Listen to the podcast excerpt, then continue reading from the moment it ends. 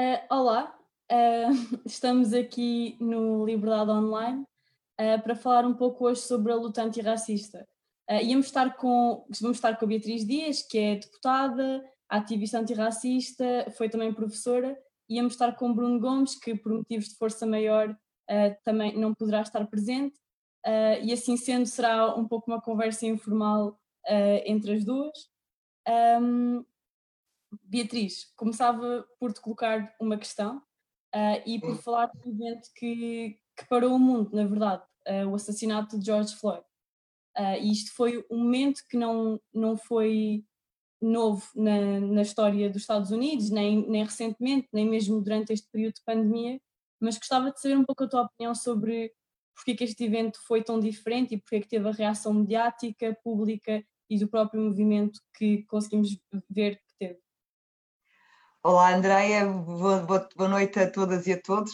Uh, eu estou muito grata e satisfeita por estar aqui na, eh, na conversa com a Andreia sobre este tema, que é um tema bastante mobilizador para mim, faz parte da, da, dos, dos, assuntos que eu, enquanto ati, ativista antirracista, me dedico, mas também sobre os temas que eu, que eu trabalho enquanto deputada na Assembleia da República. Portanto, é um enorme prazer poder estar aqui convosco e a ter esta conversa sobre o assassinato de George Floyd.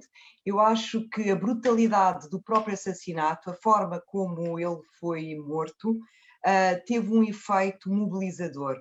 Ou seja, tinha havido um conjunto de acontecimentos anteriores, ou seja, este, este episódio não é um episódio isolado, ele inscreve-se numa, numa, num contínuo de violência policial e brutalidade policial nos Estados Unidos, mas não só também, e, em outros países, e esta, estas, estes episódios de, de, eh, de homicídios de pessoas negras têm uh, frequentemente, e já aconteceu no passado também, têm mobilizado a sociedade norte-americana uh, contra o racismo, contra a discriminação e, e também uh, pela, pela, por medidas de, de, alteração da própria polícia, da militarização da polícia. Portanto, este, este assassinato Uh, ou a, a, mobilização e a luta que este assassinato um, desencadeou inscreve-se num contínuo de luta. Portanto, não, não é um episódio que, que só por si tivesse desencadeado esta reação, foi a soma de vários episódios. Contudo, é importante realçar que a morte uh, e lamentar a morte de George Floyd, quer dizer, todas as, todas as pessoas uh, que morrem é, é, algo que nos deve interpelar e, e, e quer dizer, e, é uma perda, é uma perda é, expressiva para a vida da família de George Floyd, mas para, para todos nós enquanto comunidade, e uh, as pessoas mobilizaram-se para exigir alterações uh, legislativas profundas, ou seja, para, para, exigir um combate profundo ao racismo e à discriminação racial, e também nesta altura, uh, este, este acontecimento, este homicídio, também pode ser associado a, a, ao facto de haver mais pessoas negras a serem uh, contagiadas, a serem infectadas com, com o Covid, também haver uma desproporcionalmente afetados pela doença, pelo desemprego e também pela, por casos de morte. Portanto, toda esta, todos estes acontecimentos somados uh, expuseram o nível de discriminação, de preconceito, de violência a que, que a comunidade negra nos, no, nos Estados Unidos está, está sujeita e isso mobilizou os norte-americanos, mobilizou os norte-americanos negros uh, para e também proporcionou todo um debate em torno das condições de vida das pessoas negras uh, e também todo um debate em torno do contrato social que existe entre as pessoas negras sociedade, o contrato social nos Estados Unidos e como é que as pessoas negras são, são excluídas deste, desse contrato social, como é que é-lhes negado uh, o direito à vida, uh, no caso do George Floyd, e, e, nós sabemos que a partir dos, dos relatos que vêm dos Estados Unidos, ou seja, da informação que, é, que vem dos Estados Unidos, que o número de pessoas negras que são uh, interpeladas pela polícia, que são paradas, que são agredidas, é desproporcionalmente superior ao número de pessoas brancas, isto tendo em conta a percentagem de pessoas negras na sociedade portuguesa, na sociedade norte-americana. Portanto, isto permite-nos perceber que há um, um, uma dimensão da exclusão social, do preconceito e da discriminação, que é inequivocamente a dimensão uh, racial.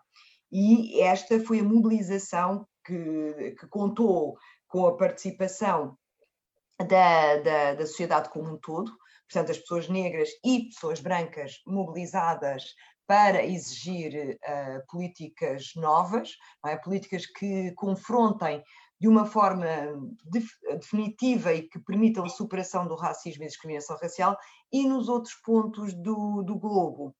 Também foi, uh, foi usado, foi, foi o catalisador para reivindicações antigas e mobilizações que estavam em curso também se reforçarem, ou seja, um, a empatia mundial, global, que, que a morte de George Floyd uh, desencadeou, a morte em concreto, a revolta sobre a brutalidade daquele homicídio fez eco no, nos países europeus e fez eco em Portugal. Portanto, e isso permitiu uh, articular a luta antirracista que estava colocada e está colocada há bastante tempo, quer dizer, tem períodos de, de, de expansão e tem períodos de refluxo, e estamos evidentemente num período de expansão, permitiu articular a luta antirracista em Portugal com a agenda internacional. Quer dizer, isto não, quer, não, não, não há. Um, uma, não há dimensões nesta, nesta situação em concreto que sejam um, exclusivas dos Estados Unidos, o que há é, pode haver um, um número de pessoas que são uh, afetadas por este tipo de discriminação. Eu queria chegar. Eu, eu vi que estavas a querer que eu muito resposta. Ok, vou tentar fazer respostas mais curtas. Queria chegar, pronto, depois um, à, à, relação também uh, da luta antirracista com o nosso próprio país, mas, mas queria comentar que, enquanto pessoa que estava a ver o que estava a acontecer, foi muito interessante ter colegas brancas que nunca, nunca se tinham percebido da dimensão uh, do racismo na sociedade a partilhar uh, vídeos de George Floyd, a dizer isto é mesmo brutalidade, uh, mas é muito interessante que para elas aquilo era inédito, não é? E é um, é um bocado uma posição de privilégio a pessoa conseguir reconhecer, ah, afinal isto existe mesmo, porque apareceu este vídeo. Mas já vários vídeos um, tão brutais tinham chegado à internet e acho que mesmo o facto de estarmos num período de quarentena, as pessoas estavam mais disponíveis para, para absorver aquele conteúdo. Um, mas acho que também o que é importante realçar é que, que esta luta não é nova. O, o próprio Black Lives Matter surgiu, não surgiu agora, surgiu em 2013 com o assassinato de Trayvon Martin, que, uhum. que pronto, explicar um pouco, é, que era um jovem de 17 anos uh, que foi assassinado por, por George Zimmerman, que foi um homem que depois foi absolvido, uh, um afro-americano, um jovem afro-americano, um, e o próprio movimento Black Lives Matter surge já de uma longa tradição de ativismo antirracista nos Estados Unidos, que sim, sim. incríveis como Black Panthers, entre outros. Sim, uh, o Eric Gardner também morre dizendo a mesma frase que o George Floyd, não é? Eu não consigo respirar. Uh, e isso, na altura, também suscitou uma grande mobilização contra a violência policial. Um, e nós temos vários, vários exemplos de, de, de pessoas um, conhecidas que se levantaram contra a violência e depois também foram, foram de alguma forma uh, estigmatizadas por, por pronto, por terem tido posições públicas contra o racismo e, e contra a discriminação. Mas desculpa, André, continua. Não, não, força, é, é, é uma conversa. É uma conversa, sim, sim, sim, sim. Mas é que eu falo muito, então tenho, eu tenho que me controlar um bocado, porque senão vou sempre interrompendo e não consigo, não consigo conter-me. Sim, sim, sim. Diz, diz. Mas acho que, que, depois é muito interessante quando estas pessoas também se começam a perceber que, que de facto a brutalidade policial é mesmo a ponta do iceberg do que, do que é o racismo estrutural, não é? da forma como o racismo se embranha na sociedade, porque uhum. quando falamos de racismo não falamos só de casos como o de George Floyd, mas falamos Sim. da negação de condições materiais a pessoas negras, falamos Sim. disso tudo. Sim, uh, ou, é... ou, seja, o racismo, eu acho que o racismo deve ser entendido como uma construção social, ou seja, como um sistema que se vai perpetuando. Portanto, e ele, e por isso tem uma dimensão institucional, as instituições perpetuam o racismo e a discriminação, e também tem uma dimensão estrutural, porque ele vai, uh, vai perpassar várias dimensões da sociedade, vai, um, vai organizar a sociedade, vai estabelecer hierarquias de pessoas uh, e vai definir quais é que são os papéis sociais que as pessoas podem ou não podem desempenhar. Portanto, e esta perpetuação da, do, do, preconceito e da exclusão social que configura o racismo. Mas aqui é importante dizer que o racismo assenta-se uh, predominantemente na, nas características fenotípicas, ou seja, na cor da pele, contudo, organiza uma estrutura, portanto, os seus alicerces são uma estrutura que coloca um conjunto de obstáculos que impedem o acesso a direitos fundamentais, portanto, impedem o acesso à educação de qualidade, impedem, olha, se começarmos só pela, pela questão da brutalidade policial, do número de pessoas negras que foram mortas pela polícia nos Estados Unidos, mas também em Portugal, impede a vida, depois impede o acesso à, à, saúde de qualidade, impede o acesso à habitação de qualidade, um, a empréstimos de, com taxas de juros mais favoráveis. Portanto, há um conjunto de, de dimensões da nossa vida, da nossa vida cotidiana, portanto, todos os, os direitos fundamentais que são um, são mais de mais difícil acesso, se é que é possível, uh, se é que as, as, todas as pessoas negras conseguem aceder a eles. Portanto, quando nós estamos a falar de racismo e discriminação racial, nós devemos procurar sair da esfera interpessoal, ou seja, não discutir o racismo numa, naquela dimensão dos comentários, das bocas foleiras, do vai para a tua terra, que também são dimensões importantes do racismo, porque é assim que ele se alimenta, mas como é que se cria esta ideia de inferioridade e de subalternidade de um grupo relativamente a outro. Há coisas extraordinárias, como, por exemplo, estudos que demonstram que os, os técnicos de saúde tendem a, a ter um, um, tratamento diferencial relativamente a pessoas negras.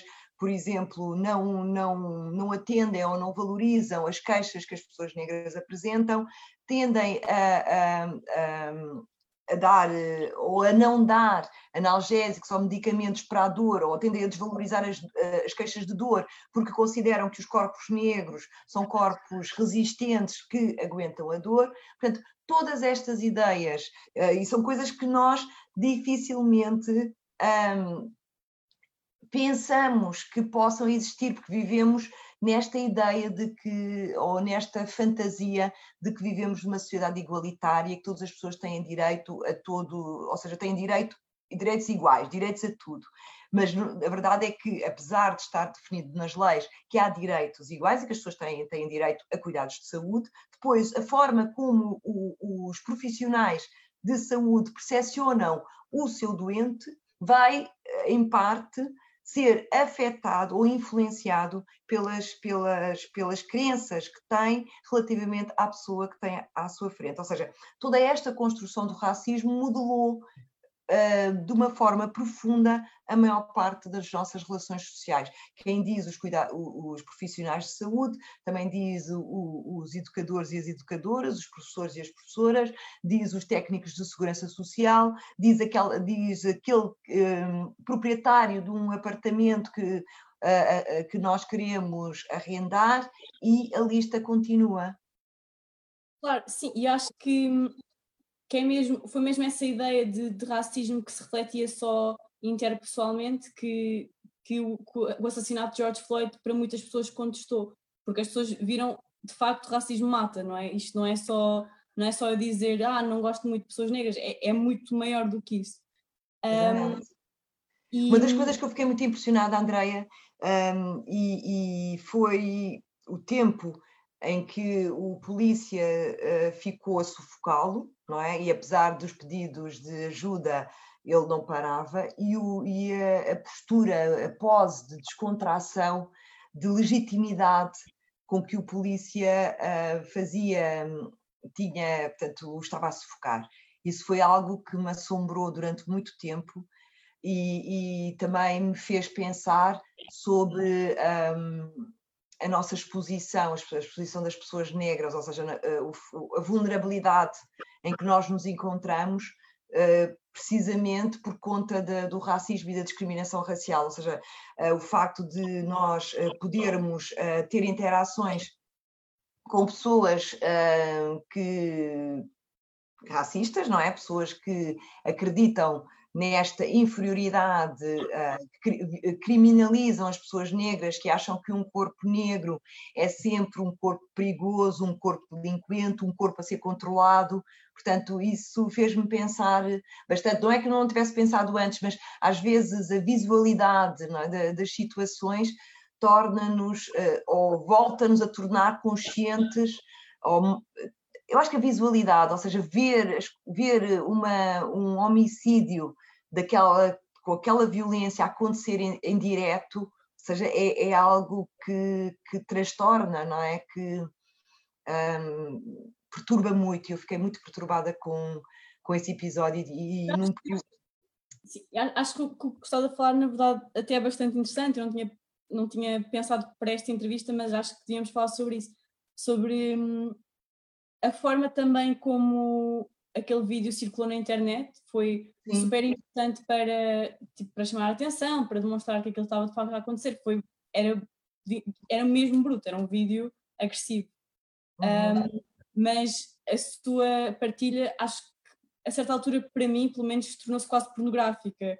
Uh, a, a, brutalidade, não sei, quase a exposição gratuita uh, daquele vídeo, parecia que era só uma forma de, olha, vejam o que está a acontecer e já não havia também de novo uh, o respeito pela, pela humanidade da vida de George Floyd, porque uhum. não sei, muita maneira como aquilo circulou e depois até vi várias pessoas a falar sobre isso, como aquilo era também traumático enquanto pessoa negra assistir. Sim.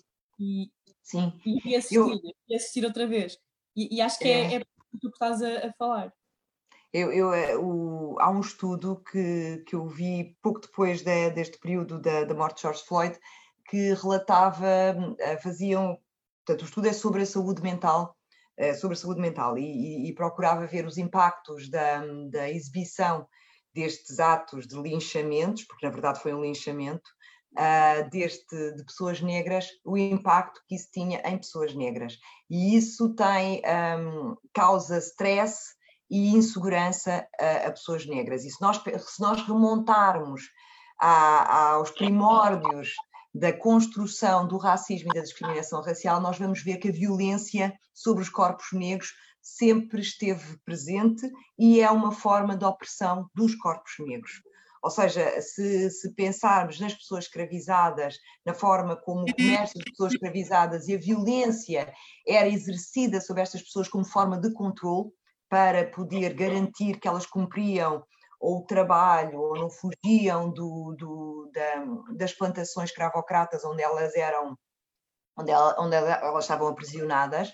Portanto, todas estas, estas referências, e depois se pensarmos também no período colonial, a violência colonial, a violência sobre os corpos negros, sempre, a violência foi sempre usada e mostrada para criar uma tensão para, para controlar os corpos negros, ou seja, para, para os manter num estado de submissão e de exploração. Claro que isso desencadeou a resistência e desencadeou modos de, de, de, superação sobre essa violência e opressão. Mas é para realçar que essa violência física que foi exercida sobre o corpo de George Floyd é uma violência que é perpetuada sobre os corpos negros. E ela também sempre foi exibida, se nós pensarmos nos linchamentos no período, no período um, da segregacionista nos Estados Unidos e como há uma relação entre a polícia uh, americana e um, as patrulhas que, que, que perseguiam escravos foragidos. Portanto, e nós vemos aqui as continuidades e percebemos aquela pose de legitimidade que o polícia tinha, a, natural, a naturalização da, da, daquela forma de, de, de, homicídio, ou seja, a, brutal, a naturalização da, da brutalidade, é? da violência sem, sem nenhum tipo de pudor sobre, sobre os corpos. Sim. Sim, acho que é, que é mesmo isso que acabaste de dizer. Pronto, também sobre as forças policiais, acho que isso é também toda outra discussão sobre a forma como, como as forças policiais, e muito evidentemente nos Estados Unidos, mas também aqui, mas falaremos um pouco mais tarde, um, como, como têm ações de violência desproporcionalmente a estas comunidades. Um... Pois e, e são, são, são comunidades bem minoritárias, e depois nós vamos ver as taxas de encarceramento, ou seja, face à proporção da comunidade, a taxa de encarceramento é muito maior. Portanto, e nós temos que, isto, estes dados têm que nos interpelar, nós temos de entender o que é que se está a passar, porque é que uh, as pessoas negras são mais paradas, porque é que as pessoas negras são mais revistadas, porque é que as pessoas negras são mais agredidas, porque é que o, o que é interpretado como um, se nós, eh, um ato de, de alguém que queira tirar um, uma, um, documento de identificação no bolso é logo percebido como se fosse buscar uma arma, não é? Se desencadeia logo, não é? Porque é que o limiar da ativação e a, e a presunção de, de inocência e, a, e, o diálogo, a pedagogia, não é aplicada da mesma forma relativamente a pessoas negras, ou seja, há sempre esta, esta ideia da violência do, dos corpos negros, da criminalização dos corpos negros. São corpos, uh, são corpos um, como é que eu ia dizer, indisciplinados, são corpos que não cumprem, não é? são corpos violentos, são corpos que têm que ser controlados. E, Sim, e, e, e, nos Estados Unidos uh, isso também se demonstra muito através do sistema prisional, por exemplo, como, como estava a falar do encarceramento. Um, eu, há, há, um filme bastante antigo que se chama Birth of a Nation. Sim, Bem, esse, esse, esse, filme tem o, é, é, é, a mesma fundação, quer dizer, não é a fundação do racismo, porque o racismo biológico já existia, mas é, é, é, a naturalização do racismo biológico e é a construção de todos os estigmas. Ainda por cima, a, a personagem negra é um blackface, ou seja, um ator branco, porque as pessoas negras não eram capazes de ser atores e atrizes, ou seja, não tinham esse espaço. É um ator branco, pintado de negro, que comete um conjunto de atrocidades que ficaram associadas às pessoas negras, ou seja, a violação de mulheres brancas, a, a, a luxúria, toda aquela hipersexualização das pessoas negras, o comportamento um, desajustado. Portanto, como, portanto, há uma norma é? e as pessoas negras não estão sempre fora dessa norma. Portanto, e o que nós vemos é que há uma cultura visual no qual o filme Bird of a Nation é um, tem um papel paradigmático, há uma cultura visual que estigmatiza as pessoas negras, portanto, reifica e, e, ou seja, repete e repete e repete estas representações, são sempre representadas da mesma forma, de uma forma animalizada, de uma forma selvagem, de uma forma incivilizada, não é? indisciplinada, insubmissa, que tem que ser controlada. Tem sim, que ser sim. controlado. O Birth of a Nation, acho que, como disseste, é um filme muito importante para para também entender de onde vieram todas, todas estas formas de olhar para o corpo negro um, e também teve um papel importante no, nos Ku Klux Klan. Um, mas Ou acho... seja, o, o, ritual de queimar a cruz não existia no Ku Klux Klan e é o, o, briefing que vai criar esta ideia, não é? vai lhes dar a ideia de começarem a queimar cruzes. Sim, e, e sim, de facto as pessoas aqui começam a, a, ser vistas mesmo como bestas, não é? Como animais uhum. que precisam de ser controlados. E acho que também é essa a narrativa que, que é utilizada para justificar o encarceramento desproporcional de comunidades afro-americanas e latinas nos Estados Unidos, que são bestas, que precisam de ser controlados, que precisam de ser presos. Mas, mas é muito perceber como isto, na verdade, é a perpetuação de, não é, do... Mas, oh, Andreia, nós temos, nós temos que um, dizer que toda esta narrativa que nós estamos aqui a demonstrar e estamos a colocar quais é que são os termos em que ela acontece, ela tem uma função. Ou seja, esta narrativa, ela tem por trás, ou seja, ela serve um, um propósito. E o propósito é a exploração. Ou seja, a exploração capitalista e garantir que as pessoas negras continuam a exercer trabalhos uh, abaixo, com baixos salários ou sem salário. É? Uh, ou então que os meios de produção, quer seja os meios de produção ou a matéria-prima possa ser um, expropriada sem que se tenha que pagar nada em troca. Ou seja, toda esta animalização das pessoas negras, ela não aconteceu porque, porque aconteceu. Ou seja, ela foi, é um processo que foi construído para poder garantir que algumas pessoas continuavam a ganhar muito dinheiro explorando as pessoas negras, ou seja, começam, começam a ser animalizadas não humanas para poderem ser escravizadas e os seus, e os seus descendentes também continuarem a, a ser escravizadas.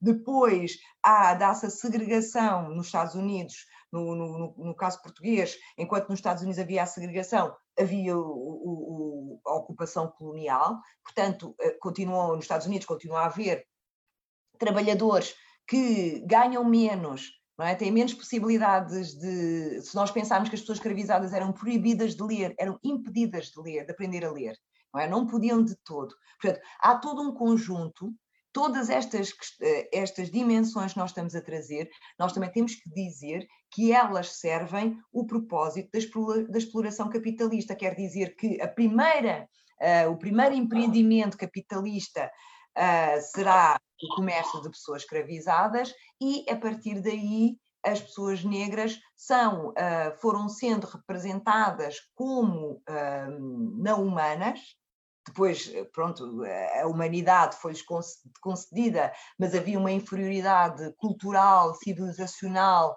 que, que, que impedia o acesso a, determinados, eh, a determinadas profissões, a determinadas, determinados territórios das cidades, a, a, casas. Se nós pensarmos que nos Estados Unidos as pessoas, as pessoas escravizadas, quando se deu a abolição da escravatura, elas não tiveram uh, nenhum tipo de reparação, ficaram sem meios de subsistência, e, os, e o, o, governo americano fez, teve medidas ativas de atração de pessoas migrantes europeias para os Estados Unidos, às quais deu uh, um pedaço de terra e, e, e permitiu que elas tivessem um, um, um, início de vida um bocadinho mais facilitado, coisa que não foi, não foi dada às pessoas escravizadas. Então nós temos que perceber o, a, que, a quem é que o racismo serve, não é?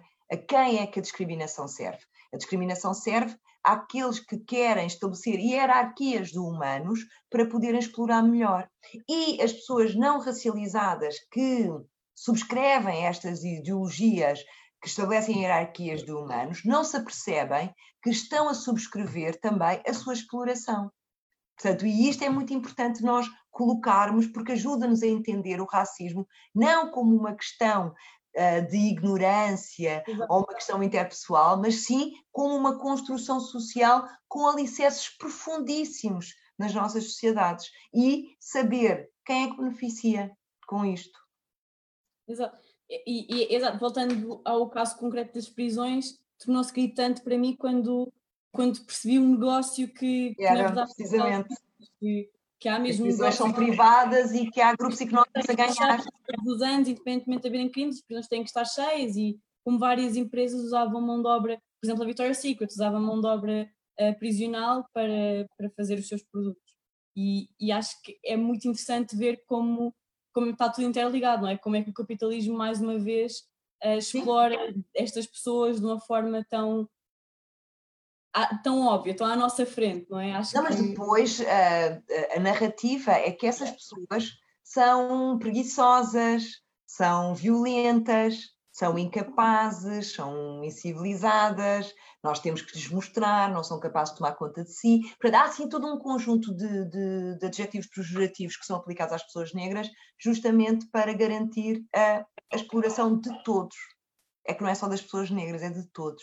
Então, é, é por isso é que é, é, importantíssimo, voltando agora à questão do George Floyd, este entendimento. Eu acho que as mobilizações de uma maioria social expressiva que se levantou contra o racismo e contra a discriminação têm também em si este entendimento, que eu acho que é um aspecto interessante. Sim, também concordo. Um, agora, saindo um bocadinho dos Estados Unidos, como, como nós já referimos, houve várias, várias mobilizações, houve ecos, não é? De, de, desta mobilização pelo George Floyd em todo o mundo, uh, por toda a Europa. Em Portugal, uh, esta mobilização materializou-se no dia 6 de junho. Uhum. Um, e, e, muitas vezes ouviu-se falar de, da expressão luta importada, isso é uma luta dos Estados Unidos, isso aqui não é assim, vocês também ouvem falar de uma coisa já querem fazer aqui. Pronto, houve, houve muito muito, muito. Muita desinformação, não é? Muita desinformação, na verdade. Isto é uma estratégia de desinformação em curso. Não é? Toda esta discussão enviesada, toda a, a, tentativa de desviar o, a atenção do centro das reivindicações da manifestação e colocar numa luta importada ou em cartazes mais um bocadinho mais disruptivos, portanto, todo, não é disruptivos, mas cartazes com, com um conteúdo um, que, que, de alguma forma expressava o que, era, o que era a opinião da pessoa que transportava o cartaz. Para tudo isso, ou seja, levar a discussão para esses aspectos, para aspectos que eu acho que são secundários à discussão central, que era quais é que são as reivindicações daquela manifestação, é, para mim, uma estratégia de negação e, por isso, usa como ferramenta a desinformação. Sim, mas concordo e, e acho que, que quero, que quero um bocado que façamos um bocado um paralelismo com, com Portugal, não é? O que é que, o que é que é semelhante entre Portugal, os Estados Unidos, em todas estas questões raciais? É a mesma luta ou são coisas diferentes? É uma luta. Não, não, há, há muitas, há muitas coisas muito semelhantes. Portanto, nós temos uh, a, a, discriminação racial, ou seja, em que é que configura a discriminação racial? É, por exemplo, saberes que uh, uh, os estudantes de ascendência africana, ou seja, originário, que os pais são originários dos países. Uh, Andreia, estás-me a ouvir? Sim, sim, sim, sim, sim. Ah, ok, ok, ok. Um, diz?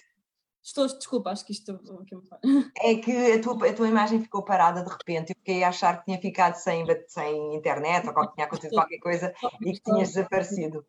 Uh, como eu estava a dizer, Portanto, se tu vês que as taxas de retenção afetam mais pessoas, pessoas uh, originárias dos países ocupados por Portugal, portanto, são os dados que temos, ou que o acesso ao ensino superior acedem cinco vezes menos ao ensino superior, são três vezes mais retidos no ensino básico e secundário. Uh, por exemplo, se tu vires a todas as histórias que vão sendo repetidas de, de, de, de dificuldade de arrendamento de casas, Portanto, e, eu vi há pouco tempo também um, um, um, documentário que foi feito em Inglaterra nos anos 60, em que acompanharam uma pessoa negra para ir alugar uma casa e ela tinha exatamente as mesmas dificuldades. Ou seja, nós temos, nós estamos em territórios europeus que foram, uh, muitos deles, uh, foram potências coloniais, portanto, tiveram uh, impérios coloniais, portanto, são, são países imperialistas, aonde continua a haver um, uma, a mesma, com pequenas alterações, muito tímidas alterações, a mesma narrativa de, de, de supremacia europeia que, que, existia no passado. Para isso coloca as pessoas negras de fora, coloca-as nas margens. Portanto, e há um conjunto de obstáculos que as pessoas negras têm de ultrapassar, portanto, que as atinge desproporcionalmente, quer seja a, a, a habitação, portanto, as, as carências habitacionais, a segregação territorial, portanto, olhamos para os centros das cidades e da cidade de Lisboa, ter como exemplo, e as pessoas, as pessoas racializadas que trabalham na cidade não, não vivem na cidade, vivem na periferia. Depois agora depois podemos levar esta discussão para a questão da pandemia, que tem uh, dimensões muito próximas àquela que acontece nos Estados Unidos, embora nos Estados Unidos nós possamos quantificar melhor, porque temos dados, dados étnico-raciais, Portanto, há um conjunto de consequências um, da exclusão social que resulta do racismo e da discriminação racial que são comuns em vários países onde existem comunidades racializadas, quer seja nos Estados Unidos, quer seja em França, Inglaterra, Suíça, uh, Holanda, Bélgica, Alemanha. Portanto, e nós vimos mobilizações em todos estes territórios. Isto foi só para citar alguns. Também, se calhar, Dinamarca, Suécia. Portanto, há, há, uma, há, uma, há uma ideia de, de superioridade um, das, dos povos uh, racializados como brancos, há uma ideia de superioridade relativamente aos outros. Portanto, e isso é traduzido em vários estudos que são feitos, portanto, não sou eu que estou um, a, dizê-lo. Portanto, estou a usar informação que é dada em estudos para poder alicerçar as afirmações que faço. Portanto, isto quer dizer que esta ideia de superioridade biológica e cultural é comum aos diferentes países europeus. E é a partir destas, destas ideias que um, torna-se mais difícil a implementação de políticas públicas para o combate ao racismo e à discriminação racial. Porquê? Porque um, há uma ideia de. Primeiro, há uma desvalorização da raça. Em alguns países, esse, um, a dimensão que é privilegiada para eh, as políticas públicas, isso vai mudar em Portugal, felizmente, é a, a, a classe. Andréia, está, está ruído. Tu ouves? Eu consigo ouvir-te. Não, mas ouves uns ruídos que aparecem. Uh, não, mas só um segundo, deixa-me só. Uh, mas desculpa, continua. Ok, ok. Então eu, eu estava a dizer que existem, existem então semelhanças profundas entre o que é o racismo e a discriminação racial nos Estados Unidos e o que acontece em Portugal. Pronto. E depois já, já posso entrar em detalhes. Que eu, entretanto, vi-me um bocado. Ok, desculpa. Estou a tentar. Ok. Um, mas sim, eu acho que também gostava de saber um pouco sobre a tua experiência enquanto professora e, e sobre a forma como como isto se reflete, como é que tu vês isto a refletir-se no, no sistema educativo? Ah, ok. okay. É, uma pergunta, é uma pergunta maravilhosa, porque uma das coisas, uma das primeiras dimensões que nós eh, tivemos a pensar, e quando agora estou a falar da, da JARS, a Associação de Afrodescendentes, nós organizámos uma, uma grande conferência sobre um, a educação dos afrodescendentes em Portugal que era justamente para pensar a dimensão da educação. Uma, uma das coisas que, que é muito fácil e que muita gente tem, tem, tem colocado tem a ver com a ausência de, de informação sobre uh, as comunidades racializadas e a forma como as pessoas uh, pessoas escravizadas são representadas como mercadoria nos manuais escolares. Ou seja, nós começamos logo, desde a nossa, da nossa escolarização, dos anos mais, dos primeiros anos de escolarização, a aprender esta dualidade, esta diferença, ou seja, a criar uma hierarquia entre seres humanos que são humanos e que devem ser defendidos e que a sua dignidade deve ser preservada, e outros seres humanos que são comparáveis a algodão, a açúcar, a ouro, não é? Outros seres humanos que são mercadoria, que podem ser comercializados. Mas é preciso ter um olhar crítico sobre esta narrativa. E é preciso desmontar esta narrativa e transformá-la para uma narrativa que problematize estas, todo, todo este período histórico. Por outro lado, também é preciso descentrar, tirar esta supremacia cultural da, da, das ciências, da inovação, da tecnologia, como sendo um advento europeu. Portanto, não é um advento exclusivamente europeu, é, aconteceu em vários territórios e aconteceu seguramente no continente africano. Portanto, é preciso trazer o contributo das civilizações africanas e o conhecimento das civilizações africanas. É muito importante saber quais é que foram as inovações tecnológicas que existiam no, no, nos, nas sociedades uh, dos países africanos, pré-colonização, e depois também durante a pré-colonização mantiveram e desenvolveram imensas, inúmeras inovações tecnológicas, os contributos, porque uh, aí está parte das inovações que ocorreram, quer seja nas plantações uh, onde as pessoas escravizadas estavam aprisionadas, quer seja um, nos territórios ocupados, houve o, o, o contributo das populações uh, oprimidas, daquelas, ou seja, das colonizadas ou das pessoas escravizadas, houve um contributo destas pessoas para o desenvolvimento tecnológico. Portanto, esse contributo tem de ser reconhecido também.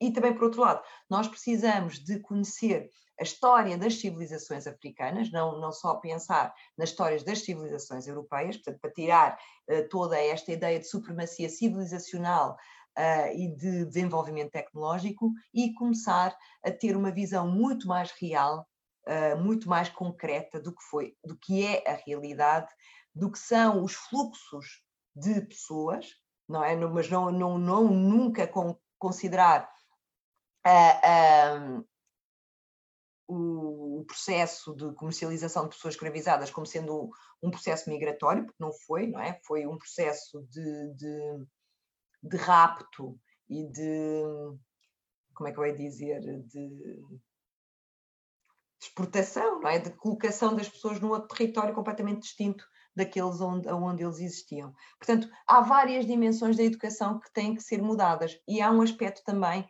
que não nos podemos, não podemos descurar, que é a formação de professores. Portanto, como eu, como eu disse uh, no início, nós todos somos socializados em, no, portanto, em sociedades que têm estas concepções sobre estas hierarquias de pessoas e por isso os professores também não estão destacados dessa, dessa realidade e é preciso um, trabalhar eh, este, este, esta visão crítica sobre, o, sobre a história, sobre a memória, sobre a ciência, sobre a tecnologia, é? sobre a língua, é? o que, qual é a língua, qual é o, o, a forma de usar a língua portuguesa que tem valor, não é? Portanto, há várias dimensões que têm de ser tratadas para que a escola possa ser mais igualitária, é? para que a escola possa atender às diferenças que os alunos uh, transportam e que possa potenciar o desenvolvimento de cada um deles, ou seja, das suas características e que possam todos, todos inscrever na, na sua, nas suas escolhas o que, o projeto de vida que querem construir e, e, terem a convicção de que, podem, de que o podem concretizar. Sim, a verdade é que a forma como, como os currículos estão neste momento, não é? com todas essas falhas, é, é para muitas pessoas e para muitos estudantes uma violência. Uh, a maneira como é contada a história da escravatura, a maneira como é contada a história colonial, é, é, é isso também, é o apagamento de, de grande parte do, da história. E... É o apagamento dos, dos, dos movimentos de libertação, é o apagamento da luta racista que, que no século XX tinha protagonistas bastante importantes em Portugal. Portanto, há, há, há, muito, há muita investigação a fazer, acho que há muita, muita informação a ser obtida e a ser colocada para uma. Ou seja, para, para que este desfocamento em que nós estamos, não é? Nós vivemos, olhamos para a realidade de uma forma tão desfocada para que se torne um bocadinho mais nítida o que nós vemos, não é? A realidade que observamos, para, para observar com mais nitidez. Sim, e, e é, é como tu disseste, não é? De, a quem é que servem estes currículos, na verdade? Acho que colocar essa questão é, é muito interessante e refletir sobre ela. É, é, sem dúvida, nós devemos sempre, eu acho que em qualquer dimensão que a gente esteja a analisar, podemos pensar quem é que ganha com isto, é? a quem serve isto. Exato. E, e, acho que é interessante nós estamos a começar a estabelecer uma relação entre o racismo e, por exemplo, a educação e, e perceber como é que o racismo, na verdade, está mesmo embrenhado em todos os setores da sociedade. Um, e isto é uma pergunta muito, muito vaga, muito abrangente, mas o que é que falta mudar, não é? O que é que, o que, é que quais são as causas e essas relações que o movimento antirracista tem que estabelecer claramente em Portugal? Uh, olha, é, um... eu. ok, eu, eu vou. Eu... Bem, são tantas, tantas, uh, e elas todas, mas eu acho que uma, uma causa fundamental é uh, o reconhecimento do negro enquanto um sujeito político. Ou seja, um, conseguir ultrapassar esta a centralidade que é dada à classe, começar a, a, pensar de uma forma interseccional, aonde se faça o cruzamento de raça, género, classe, orientação sexual, identidade de género, mas acima de tudo que uh, as políticas uh, transversais tenham como moldura de análise o racismo e a discriminação racial, ou seja, que não se desconsidere. Pequeno parênteses. Uh, achas que, pronto, não sei se toda a gente está familiarizada com esse termo, a interseccionalidade, achas que podias tentar Posso, okay. explicar de uma forma muito simples o que é que é? Está bem, está bem. É, é, dizer que na vida de uma pessoa uh, as diferentes dimensões um, materializam-se em formas de exclusão, Portanto, imagina, a classe social tem um impacto na vida da pessoa, da mesma forma, ou seja, coloca um conjunto de obstáculos à vida daquela pessoa. O género também, ser mulher não é igual a ser homem, ou seja, há um conjunto de obstáculos que são colocados por ser mulher. Ou seja, aceitamos que a classe tem, um, tem há diferenças, não é? Ou seja, a classe há classes mais privilegiadas do que outras e, por isso, as classes, as classes trabalhadoras estão sujeitas a, maior precariedade, a maior precariedade laboral, a maior exploração, salários mais baixos. Portanto, temos todos estes conjuntos de obstáculos que são colocados a, a, que decorrem da classe, de uma forma bastante simples. Depois temos as questões de género, sabemos que, uh, por exemplo, se olharmos para o Parlamento, uh, do, somos, somos as mulheres deputadas são 44% do total de deputados e deputadas que existe no Parlamento, portanto, não estão 50-50, como deveria ser. Foi preciso uma política de cotas para que a representação das mulheres fosse crescendo. Temos a questão de género, há uns conjuntos, conjunto de obstáculos que impedem o acesso a determinados lugares, a determinadas profissões, a determinadas remunerações. Sabemos que as mulheres ganham menos, foram, por exemplo, 90% da, da, das pessoas que perderam os seus trabalhos são mulheres, portanto, temos aqui a dimensão do género. Depois temos a dimensão étnico-racial, que é saber que as pessoas racializadas, as pessoas que são percepcionadas, por isso é que elas são racializadas como é o outro é, que lhe atribui essa característica é? uh, e atribui um conjunto de, de valores ou de, de, um conjunto de conceitos, não é? sobre aquela pessoa e isso faz com que elas tenham um, menos acesso ou mais dificuldade de aceder ao ensino superior, tenham maiores taxas de retenção, tenham cuidados de saúde, se calhar não tão adequados à sua necessidade, tenham dificuldades em, em, em alugar casa, tenham um conjunto de obstáculos que são colocados e dificuldades de acesso ao, ao, a direitos fundamentais. Portanto, isto para criar aqui a intersecção entre classe, género e raça. E é isso, é pensar em políticas públicas que atendem a todas estas dimensões e que não deixa nenhuma, ou seja, não, não privilegia uma em, de, em detrimento da outra. Portanto, eu acho que isso, isso para mim. É a resposta após este breve parênteses? Sim, eu acho que para mim esta é, é um, é, é uma das coisas prioritárias a conquistar. Uh, claro que existem todas as outras dimensões, mas se tivesse, como, eu não, como tu me fizeste uma pergunta muito, muito complicada, eu acho que esta é, é, é ou seja, perceber, uh, combater a negação, não é? Vencer a negação, que haja o reconhecimento de que existem manifestações profundas de racismo e discriminação racial na sociedade portuguesa essas manifestações colocam obstáculos, muitas vezes intransponíveis, para um conjunto vasto de cidadãos e cidadãs que connosco vivem e, e, e que esses obstáculos devem ser removidos. Para que esses obstáculos sejam removidos, é preciso ter em conta a dimensão étnico-racial para poder responder adequadamente ao problema. Eu acho que é isto. Esta seria, assim, a prioridade. Depois, a partir daí, o resto das outras coisas venham. Sim. Um, e acho que, que nos apercebemos que é, é mesmo preciso mudar a sociedade. Um, até porque nós vimos que em relação a todas estas mobilizações também houve uma contra-resposta, não é? Houve a resposta do conservadorismo, vimos uma manifestação antirracista, racista do Chega, que dizia que Portugal não é racista e que eu, eu na verdade até passei pela manifestação e havia pessoas a dizer uh, Portugal é nação, racismo é distração, coisas assim. E um, qual é, é a tua visão sobre, sobre essa reação uh, conservadora à, à, luta antirracista? Eu acho que um, a luta antirracista, como eu disse, é uma luta hum, bastante antiga, tanto que tem tem uh, uma história bastante rica, tem, teve períodos de expansão e períodos de refluxo, penso que nós estamos num período inequívoco de expansão, em que a agenda uh, antirracista uh, conseguiu influenciar de uma forma que eu atrevo-me a dizer definitiva o, o, a agenda política, a agenda mediática e ocupou o espaço público um, de uma forma bastante expressiva e, e penso que não, não será retirada do espaço público.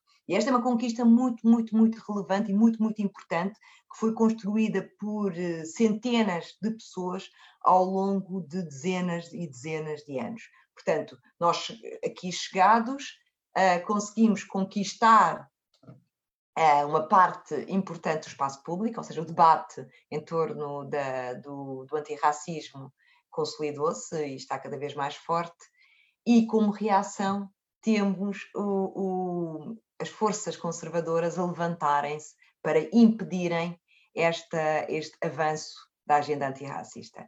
E é isso que nós estamos a assistir. Portanto, quanto maior uh, a conquista, maior a, a, reação. E a reação que, que, que, está a acontecer, ela resulta de uma mobilização extraordinária que aconteceu no dia 6 de junho, não é? Em que tivemos centenas de milhares de pessoas na rua, e centenas não, mas dezenas de milhares de pessoas na rua, e, e foi muito significativo, foi uma, uma, uma afirmação da pujança e da força da luta antirracista em Portugal, e ela é, esse, essa mobilização, na minha opinião, foi o reflexo do trabalho que os ativistas antirracistas de pressão política, mas também de, de, de, de ocupação da rua têm feito que está, uh, que está colocado, não é? Está, está, este, portanto, as pessoas, eu penso que em Portugal uh, as pessoas levantaram-se contra o racismo na, no dia 6 de junho porque querem construir uma sociedade um, diversa, diferente daquela que, que, existe e diversa no sentido que acolhe esta diversidade, mas não obriga a, a diversidade a integrar-se, que é uma das, uma das coisas que na, na, na manifestação que tu referiste era uma das pautas. Uh, é preciso a conquista de direitos, ou seja, primeiro há uma fase ainda anterior que é a conquista do direito a ter direitos. Ou seja, e é também, esta é uma das reivindicações do, do movimento negro em Portugal e do movimento antirracista, que é esta revelar, mostrar e um, expor um, a desigualdade e a exclusão social que as pessoas racializadas, pessoas negras, pessoas ciganas, pessoas refugiadas, pessoas migrantes estão uh, expostas e são alvo. Portanto, e é, e é, isso que nós estamos a fazer e penso que estamos a, a, a ocupar o espaço que é, que é nosso também, mas estamos a ocupá-lo e isso incomoda muito. Sim, e acho que sobre espaços que, que precisam de ser ocupados ainda são muitos. Um, Sem dúvida. Especialmente como, como tu estás no Parlamento e, e aí se calhar consegues ter uma visão da falta de representatividade étnico-racial no que é a política formal. Um, o que é que o que é que achas que é preciso mudar de modo a que, que isso deixe de ser uma realidade? Uh, tanta coisa, mas acho que podemos começar por mudar uh, a forma como nós fazemos política, ou seja, tentar mobilizar uh, pessoas racializadas para a participação política, para estarem connosco nos partidos, para fazerem política connosco e, uh, a partir daí, criar condições para que elas integrem as listas, não é? para depois poderem ser eleitas como deputados e deputadas. Eu acho que o trabalho que nós precisamos fazer é um trabalho de ampliar a visibilidade também, ampliar a representação também. Se calhar, uh, eu já disse isto em vários fóruns, mas repito, uh, internos, repito que é muito importante que nós diversifiquemos os nossos painéis e trazer especialistas um, em economia, especialistas de matemática, de ciências, de ambiente, que sejam pessoas racializadas, para quebrar um bocadinho este, esta ideia de que se vamos discutir racismo, convidamos uma pessoa racializada, mas se vamos discutir economia, não, não, não, não, não temos, não, não vamos convidar uma pessoa racializada, vamos. Portanto, é preciso um, ativamente promover a diversidade em todos os espaços que, que, que nós uh, tenhamos, ou seja, todos os espaços devem representar essa diversidade, mas também é muito importante que no Parlamento a diversidade esteja acompanhada por uma, por uma, uma agenda antirracista, ou seja, que haja políticas que acompanhem essa diversidade. Porque nós podemos ter pessoas racializadas uh, que não alteram o, o, o status quo.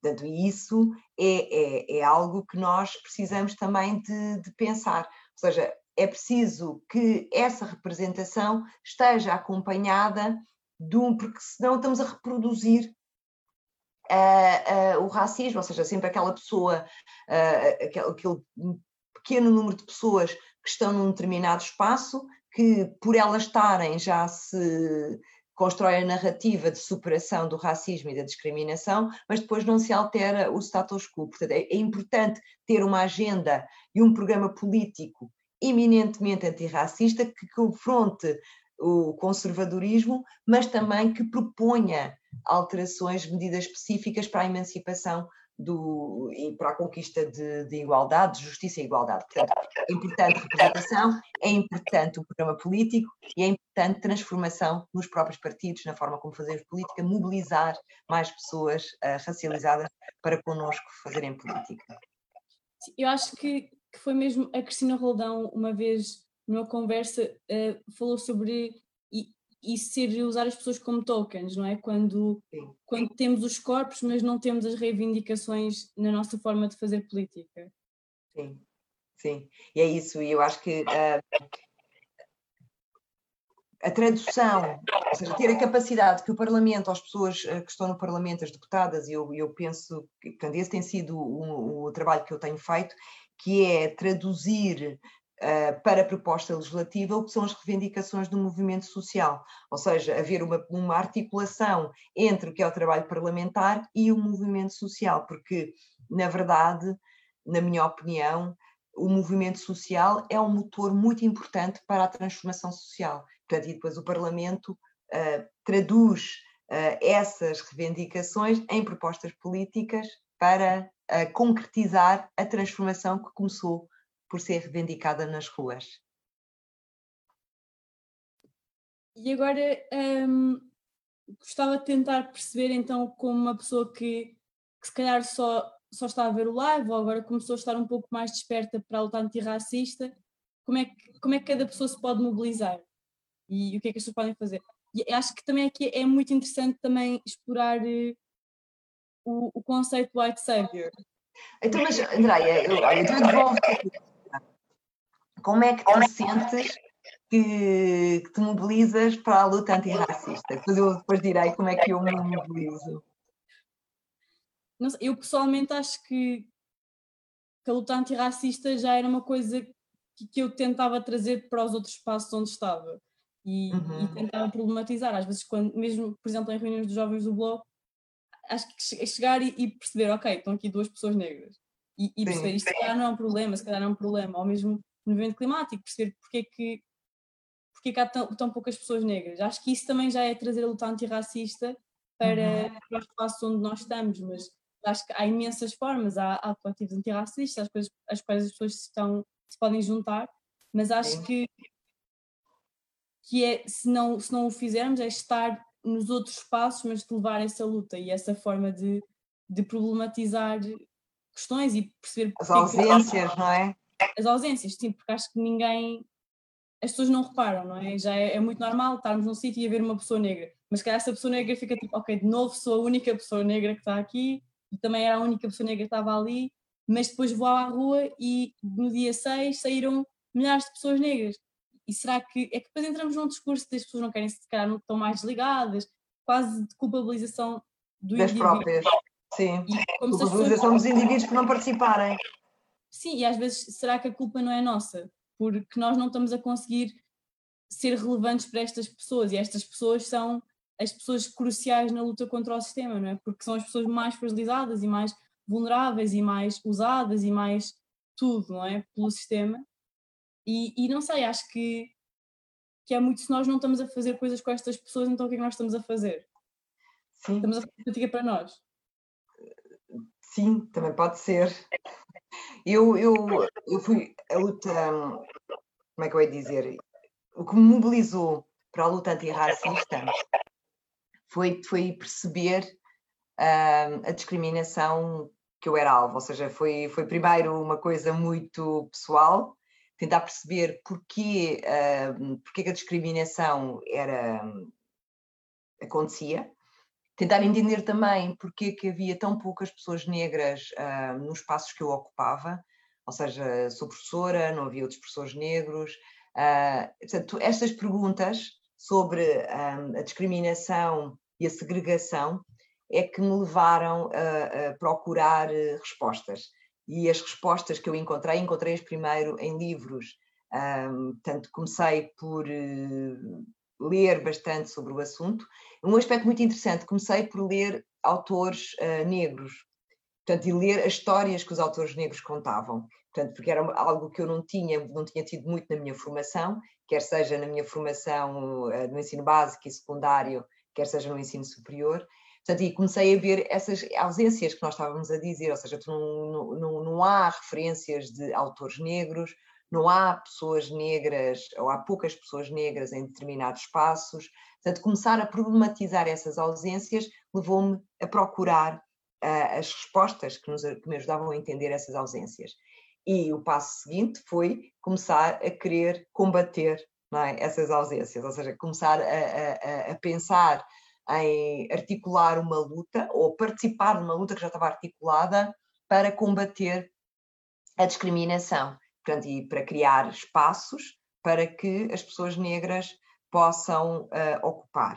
Não é que o, o, o, se calhar esta formulação foi assim um bocado, um bocado estranha e parece um bocadinho aquela coisa white savior, mas não é nada disso, ou seja, é disputar uh, narrativas, não é? Disputar, uma, disputar a narrativa uh, que nos define identitariamente como bons colonizadores, ou disputar a narrativa que diz que Portugal é mais, uh, os portugueses são mais dados à miscigenação do que os outros europeus, ou que o colonialismo português foi um colonialismo mais suave e bondoso que o outro colonialismo dos outros europeus. Portanto, disputar todas estas narrativas é criar espaço para que outras narrativas se possam afirmar. Portanto, é nesse sentido que eu estou a dizer.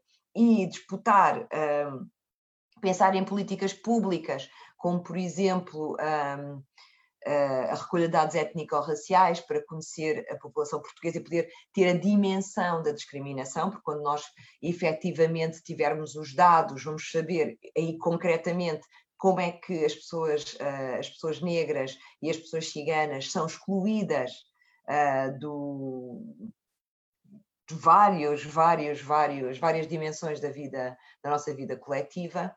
Portanto, foi, foi acho que foi uh, através da politização também que tive enquanto militante do Bloco de Esquerda, ou seja, pensar nas questões de classe, nas questões de género, pensar criticamente sobre a realidade, adquirir chaves de leitura que me permitem desconfiar das interpretações que me são dadas sobre o mundo, não é? colocar perguntas sobre as mesmas interpretações. Eu acho que foi um bocado esta inquietação e, e uma certa insubmissão que, que me levou a questionar a realidade que eu via e a questionar as respostas que me eram dadas sobre a realidade que eu via. Portanto, e é aí, eu acho que é a partir desta desconfiança uh, estrutural, não é? Sobre uh, as mentiras que me contam, que são, são mentiras que são, são ditas como se fossem verdades, que, que me levou um, a tornar-me ativista antirracista. Acho que é exatamente como, como diz a música, não é? É sempre inquietação, cá dentro inquietação. Sim, e, sim. E acho, acho que é isso, acho que, que é isso que mobiliza as pessoas para qualquer luta, não é? Inquietação de que, que algo não está bem e que é preciso e é urgente mudar. Uhum. Um, e acho que nesse sentido, um, pronto, queria voltar um bocado àquele conceito que eu lancei assim só de, de White Savior, que, que ah, ok.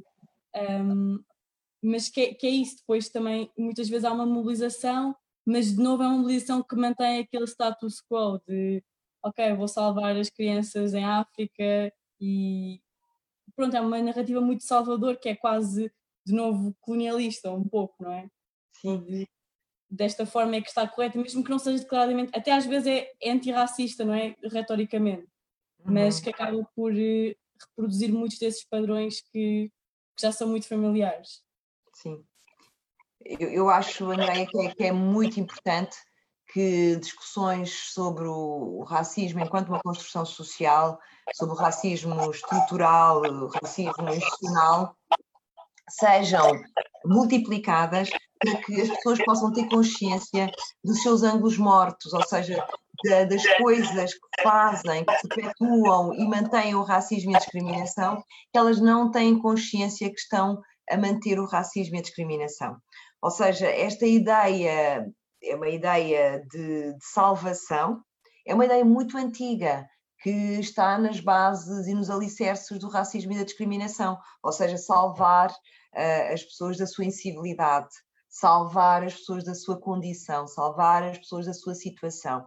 As pessoas não precisam de ser salvas, as pessoas precisam de políticas públicas de igualdade, é? as pessoas precisam de salários justos, as pessoas precisam de trabalho, precisam que os seus países não sejam explorados, que não haja, um, que a matéria-prima ou as riquezas dos seus países possam ser para o povo desse país, ou seja, para o povo que o trabalha. Portanto, é um conjunto de políticas que as pessoas necessitam.